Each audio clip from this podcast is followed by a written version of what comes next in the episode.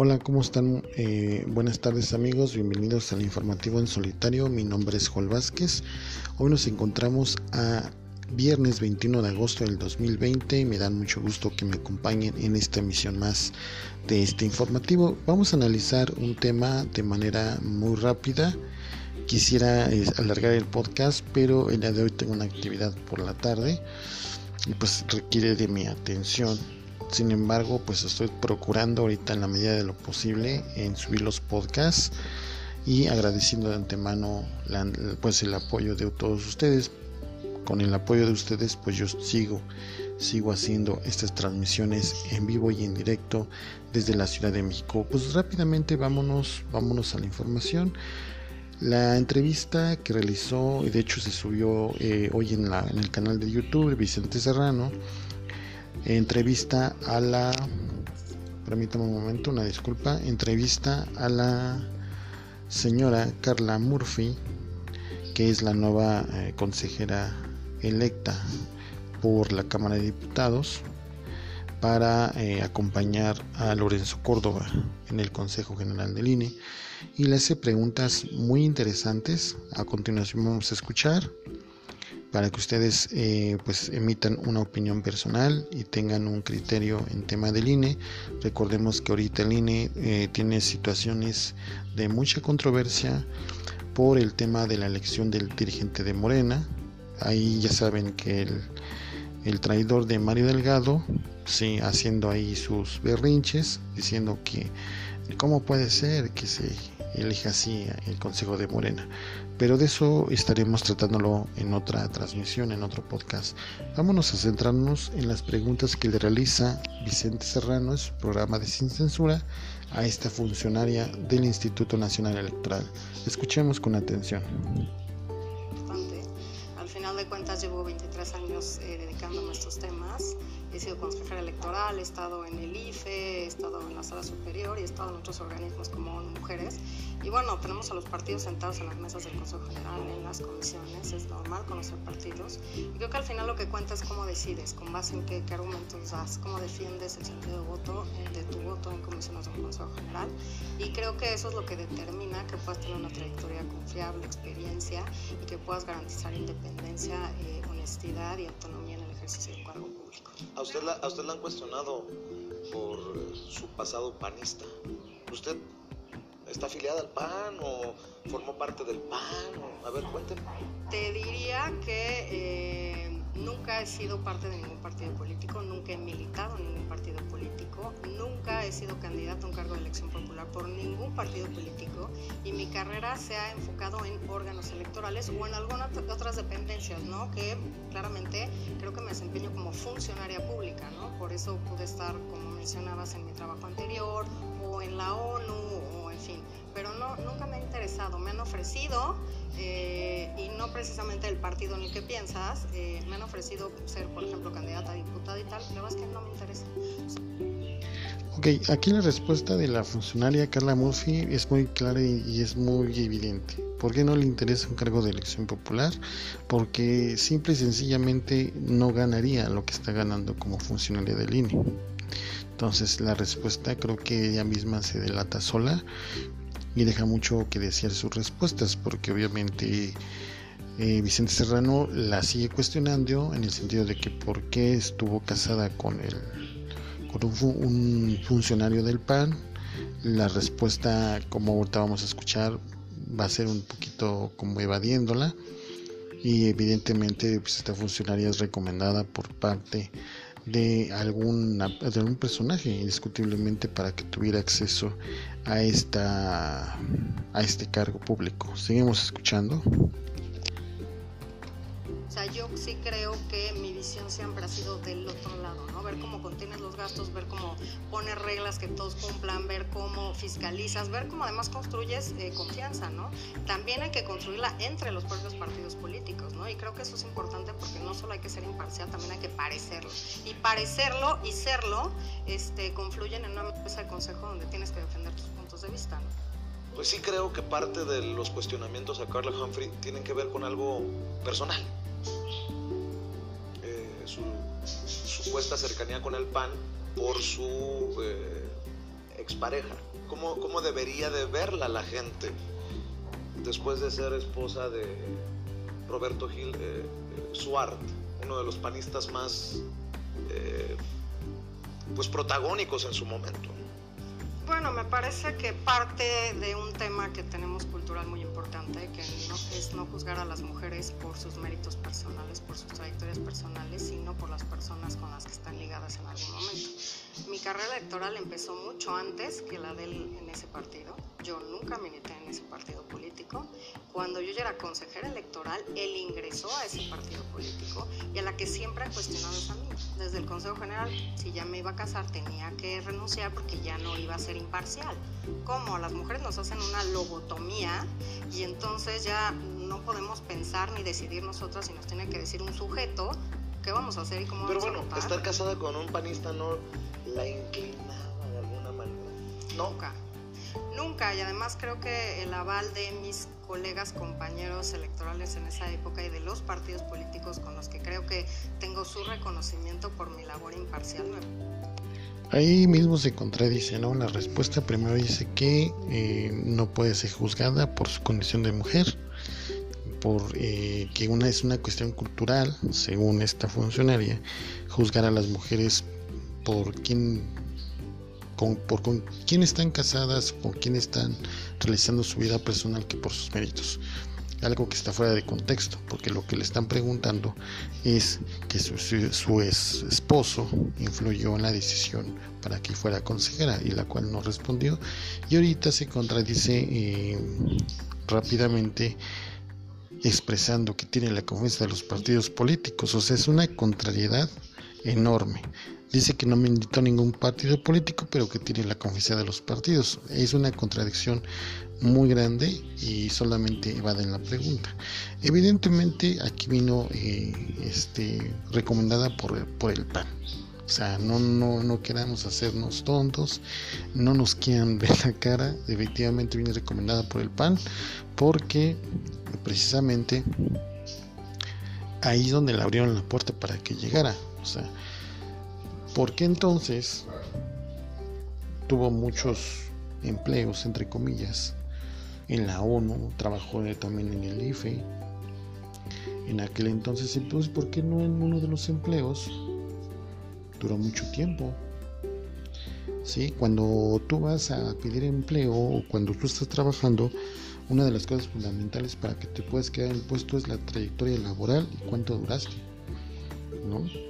Y en una entrevista en la iniciativa privada te dicen por qué duraste tanto, cuánto duraste, por qué te saliste. Si ven que duraste poco tiempo, te empiezan a cuestionar más y más si duraste mayor tiempo, las cuestiona- los cuestionamientos son menores porque igualmente miden la estabilidad laboral.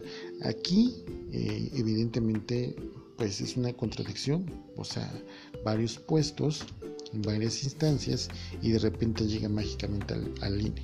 No se con, no se, no tiene congruencia.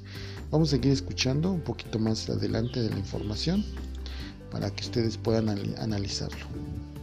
cantidad de atribuciones que le hemos ido sumando. Yo no sé si el INE tendría que organizar los debates presidenciales o, por ejemplo, si tendría que distribuir el tiempo en radio y televisión a que tengan acceso los partidos y hacer las pautas y además ver la calidad técnica para que cuando se comunicación, entonces no haya el pretexto que no lo pudo transmitir por fallas técnicas, en fin.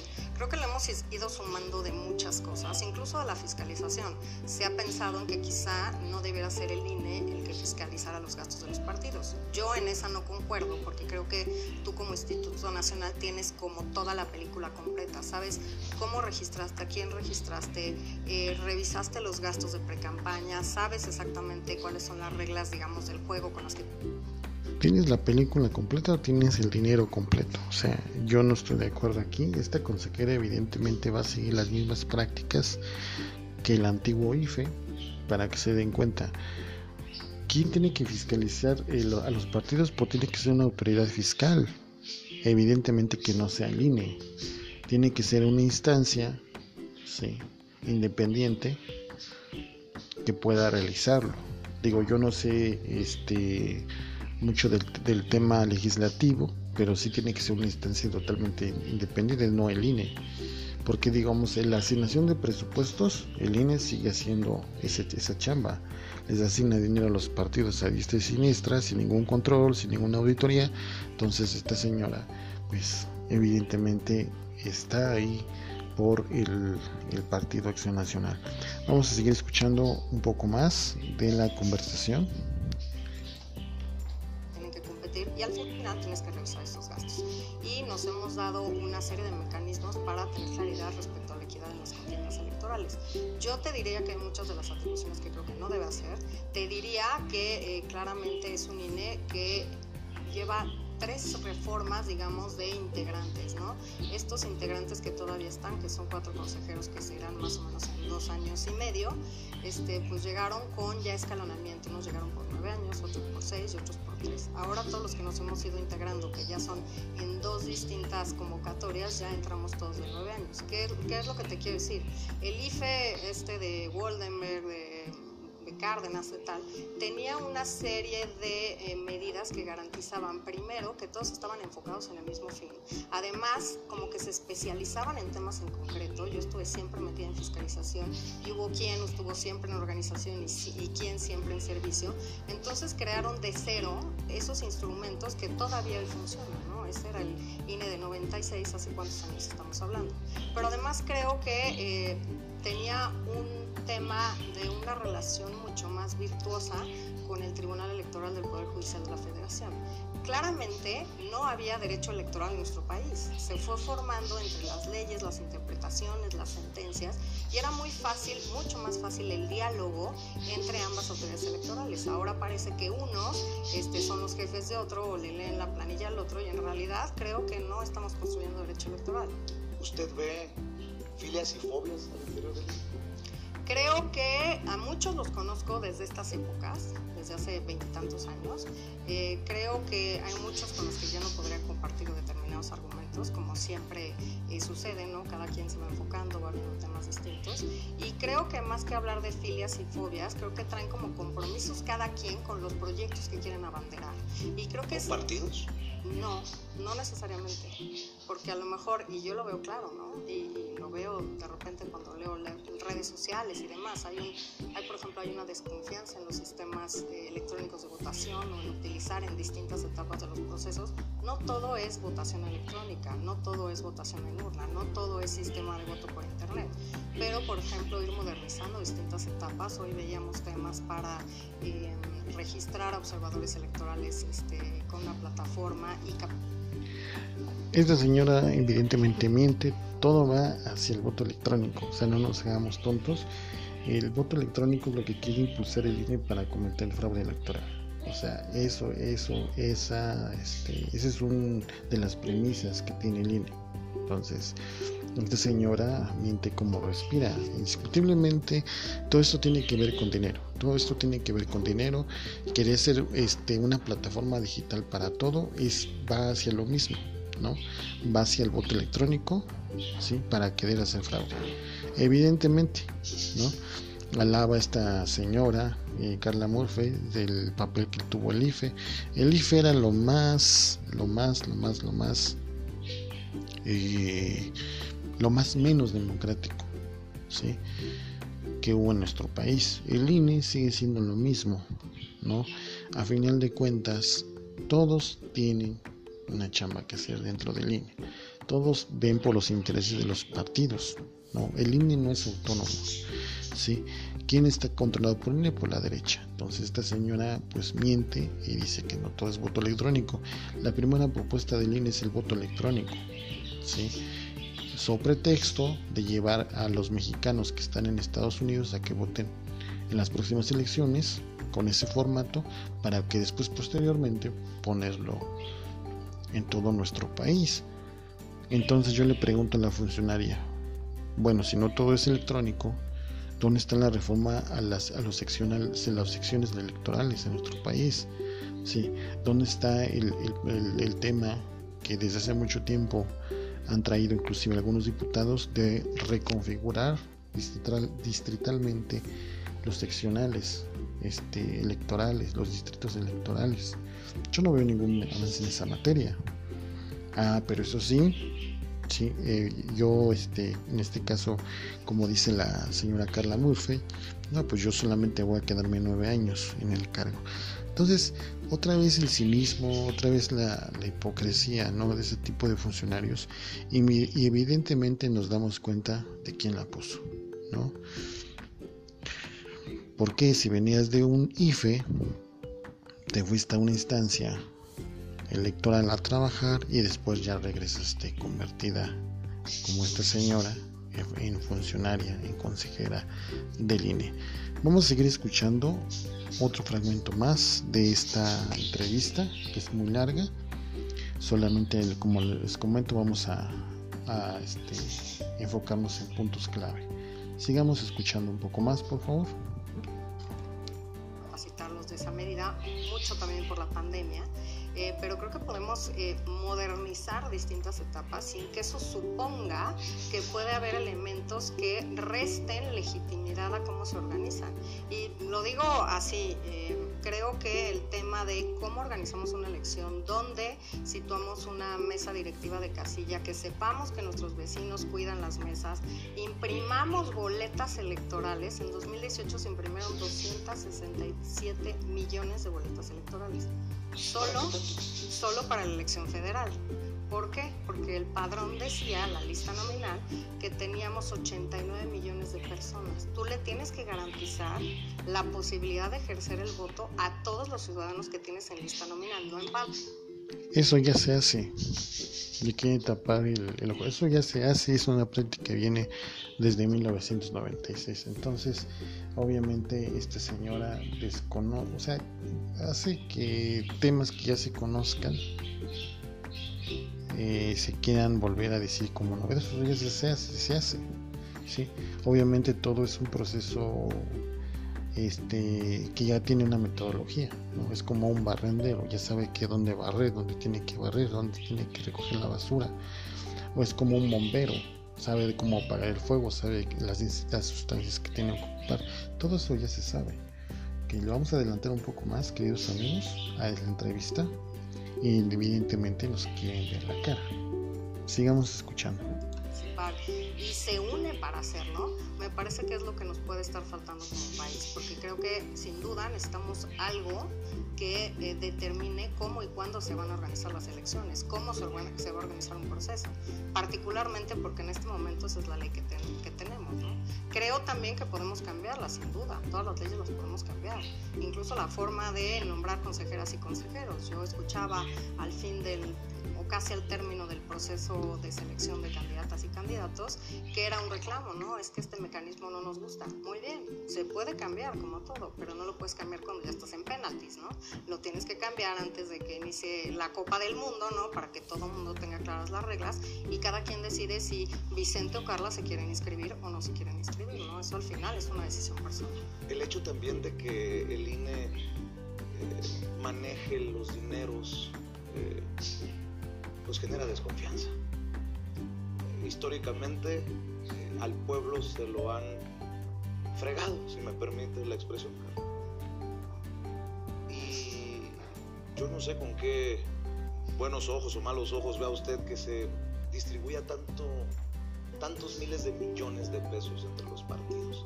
¿Cuál es su postura en torno a, esta distribución del dinero a los mexicanos. Yo me pregunto, con 7 mil millones de, pesos, ¿cuántos hospitales o cuántas escuelas se pueden eh, terminar?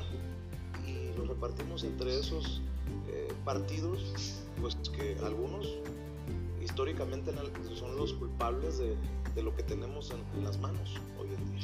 Eh, creo que esto parte de un diseño constitucional que tenemos de hace muchos años, ¿no? que posibilitaba que partidos digamos, chicos en ese momento, o que no estaban amparados por el gran partido ¿no? que tuvimos eh, muchos años, y me refiero gran pues porque fue de muchos años y como se ha calificado, ¿no? la dictadura perfecta, este, creo que se empezó a meter este componente de tener acceso a recursos públicos justo por eso. Ahora, la bolsa del Instituto Nacional Electoral alrededor de 35-40% de la bolsa de recursos del presupuesto institucional se va en presupuesto de partidos políticos y en otra serie de gastos, pues oficinas para los propios partidos, para el poder legislativo. ¿Qué te quiero decir? Que del, del gran pastel que es el INE, pues el 40% no es, no es del INE. Y además, cuando estábamos en ese IFE del que ya hemos hablado hace, de hace muchos años, cuando había reducciones presupuestales, eh, los propios consejeros decían perfecto, pero este, este, también impacta los recursos de los partidos políticos. Es decir, el porcentaje en que se reduce, pues también se reduce de prerrogativas de los partidos políticos. Chantaje económico, como podemos observar y escuchar, es chantaje económico. O sea, redúceme, los, lo, es lo que es lo que dice esta consejera, ya, ya se la sabe, ya está tan mañosa, ¿no? Sí, redúceme presupuesto, no te preocupes, pero los partidos no les toca. O sea, eh, siempre es eso, queridos amigos, eh, el dinero, ¿no? El tema del dinero, obviamente, eh, se manejaba a través de eso, de los chantajes, ¿no? ¿Por qué? Porque no hay una legislación este, responsable que audite. ¿sí? Siempre he dicho, las auditorías deben de ser este, pieza fundamental para ver eh, los recursos de las instituciones públicas, de las secretarías de Estado, de una empresa. ¿sí? Es muchísimo dinero que se reparte los políticos y aquí en la maña. O sea, eh, ya viene con, con predispuesta, ¿sabes qué? Si me reduces, pero igualmente este, que le reduzcan a los partidos. Es una falacia, es una, inclusive yo le puedo calificar del chantaje este, electoral. Un dato que está mintiendo esta, esta persona es de que el, el dinero del poder del INE, perdón, el dinero del INE, del presupuesto, una, una parte va al, al, poder legislativo. Totalmente erróneo, el poder legislativo tiene su bolsa de sus gastos administrativos, las oficinas de los partidos. Eso está por demás, eso es despilfarro de dinero. ¿Cuántas oficinas puede eh, tener un partido a nivel de República Mexicana? ¿No? ¿Con qué propósito? Y en tiempos no electorales, ¿no? Ahorita ya van a venir los tiempos electorales, pero por ejemplo en el año pasado, ¿sí? Que todavía era tiempo electoral, digo, perdón, el año pasado que no fue tiempo electoral, 2018 sí fue por la cuestión electoral, pero 2019, ¿no? Los años me refiero a que no hubo elecciones, ¿a qué se destinaba ese dinero? O sea, nuevamente te digo, les digo, queridos amigos, pues esto es más la desfachatez de decir, pues sí, pero pues yo sigo ganando mucho dinero. Entonces, uno de los personajes, y hasta aquí vamos a dejar la entrevista, porque las respuestas obviamente se escuchan cínicas, eh, la situación de los, del fraude electoral. Este, veo muchos comentarios aquí en el video de Vicente Serrano. Voy a leer tres, cuatro comentarios. Dice Eduardo Fren, yo, ok, yo entendí, el fraude va a ser por medio electrónico, van a manipular este medio para las futuras votaciones para hacer más fácil los fraudes electorales. Se, escucha, se escuda mucho del feminismo, estandarte paniza, qué casualidad, ¿no? Efectivamente, Eduardo, es, es lo que quieren hacer. Ese es el principio del fin para este las para el régimen democrático que tenemos y tenemos que evitarlo ¿no?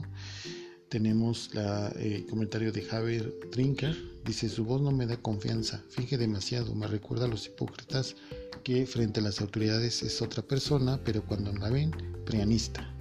Así diga que no tiene bando y se llame a sí misma funcionaria sí oculta las declaraciones tenemos este, el comentario de París Flores Sandana, era un México controlado, pero no le creo la señora consejera a la mayoría del pueblo y me incluyo mucha, muchas hablar del partido del PAN y nos sale salcullido. Comentario de Luis Martínez, esperemos que no nos engañe esta señora porque no se saca la papa de la boca, esperemos que sea honesta, me parece que lo más bajo es cuidarse con que es mujer, personalmente no le creo, yo tampoco, queridos amigos. Entonces, para que vean que la misma gente de a pie, ¿sí? de sentido común, igual es una verdadera desfachatez lo que dice, justificando lo injustificable, al mismo lo del PAN, del PRI, del PRD, lo mismo, ¿sí? mantienen los privilegios, ¿sí? igualmente esta consejera va a hacer exactamente lo mismo, va a trabajar para el PAN y pues va a intentar hacer algo dentro del INE para seguir, al menos si no ser eh, aval de un fraude electoral futuro, pues sí mantener los privilegios, ¿no? Igualmente coincido con los comentarios que hacen en el canal de YouTube de Vicente Serrano, donde indican que evidentemente pues ese, es lo que va, el voto electrónico, ¿no? Entonces hay que estar muy abusados en ese aspecto para que no, no caigamos en estas declaraciones chayutiles de esta funcionaria Carla Murphy. Todo es abuso, todo es despilfado de recursos, ¿no? Y tenemos aquí el comentario de José Luis Burques, ya me aburrí de escuchar esa vieja tranza, hay que atacar más, está siendo muy blando, posiblemente. Vicente Serrano haya hecho, estado un poquito blando en la entrevista, pero igual pues lo estaba haciendo con respeto. Lo que sí no podemos saber, no podemos este, guiarnos como lo que ya les he comentado, queridos amigos. Tenemos que eh, como ciudadanos presionar para que el INE deje de ya tener esa esa tendencia al fraude, ¿no? Tenemos que seguir con la votación normal, con la votación este, de papel. ¿Por qué? Porque si aún así lo vimos cuando fue en las elecciones del Estado de México, donde se metieron ahí, hubo mano negra para modificar los resultados, que casualmente se cambiaron a las 2 de la mañana en aquella elección, donde pues quedó el gobernador Alfredo del Mazo, pues con el moto electrónico evidentemente lo van a poder hacer mucho más fácil y les va a salir mucho más económico.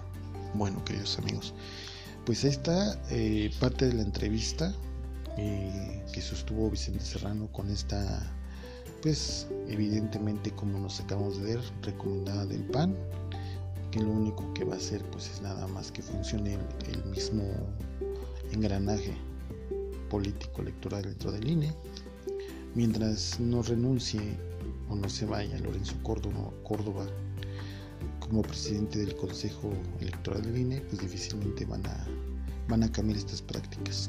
¿no? Así me despido, queridos amigos. Eh, el día de mañana subiré posiblemente otro podcast eh, alrededor de la mañana. Eh, voy a, este, a mejorar mucho el audio. Espero les haya gustado la transmisión y ya me estoy preparando también para transmitir en vivo por Twitter y esperando que esta información les haya eh, gustado, compártanla y pues nos estaremos escuchando el día de mañana. Eh, les voy a comentar eh, también, pues van a haber cambios dentro de la, de la plataforma, en este caso de Anchor. Para los que no puedan escuchar los podcasts, pueden irse al aplicativo si tienen sistema Android a la tienda de Google Play y descargar lo escriben como Anchor así se escribe pero es Anchor y ahí me encuentran como el informativo en solitario. Y he visto las reproducciones han sido pocas pero pues me ha dado mucho gusto que hayan compartido y que hayan estado conmigo en los análisis que lo seguiremos haciendo y directamente punchan el enlace. De hecho, yo lo, cuando subo hago el retweet, punchan el enlace donde dice Anchor. Si no tienen, descarguen la, aplicación y directamente pueden escuchar mis podcasts. Es un aplicativo de podcast, pueden escuchar todo este análisis y hago la edición y posteriormente lo subo. Pero si quiero o me interesa mucho ahorita ya empezar a hacerlos en vivos o al menos hacer videos en Twitter para que lleguen y conozcan esta información y la sigan compartiendo. Eh, iremos paso a paso, pero la verdad me ha dado mucha satisfacción subir estas transmisiones. Los dejo a las personas que están comiendo, eh, les doy buen provecho y a los que van a comer, como un servidor, pues igualmente provecho. Nos vemos hasta la siguiente emisión. Tengan excelente tarde, queridos amigos.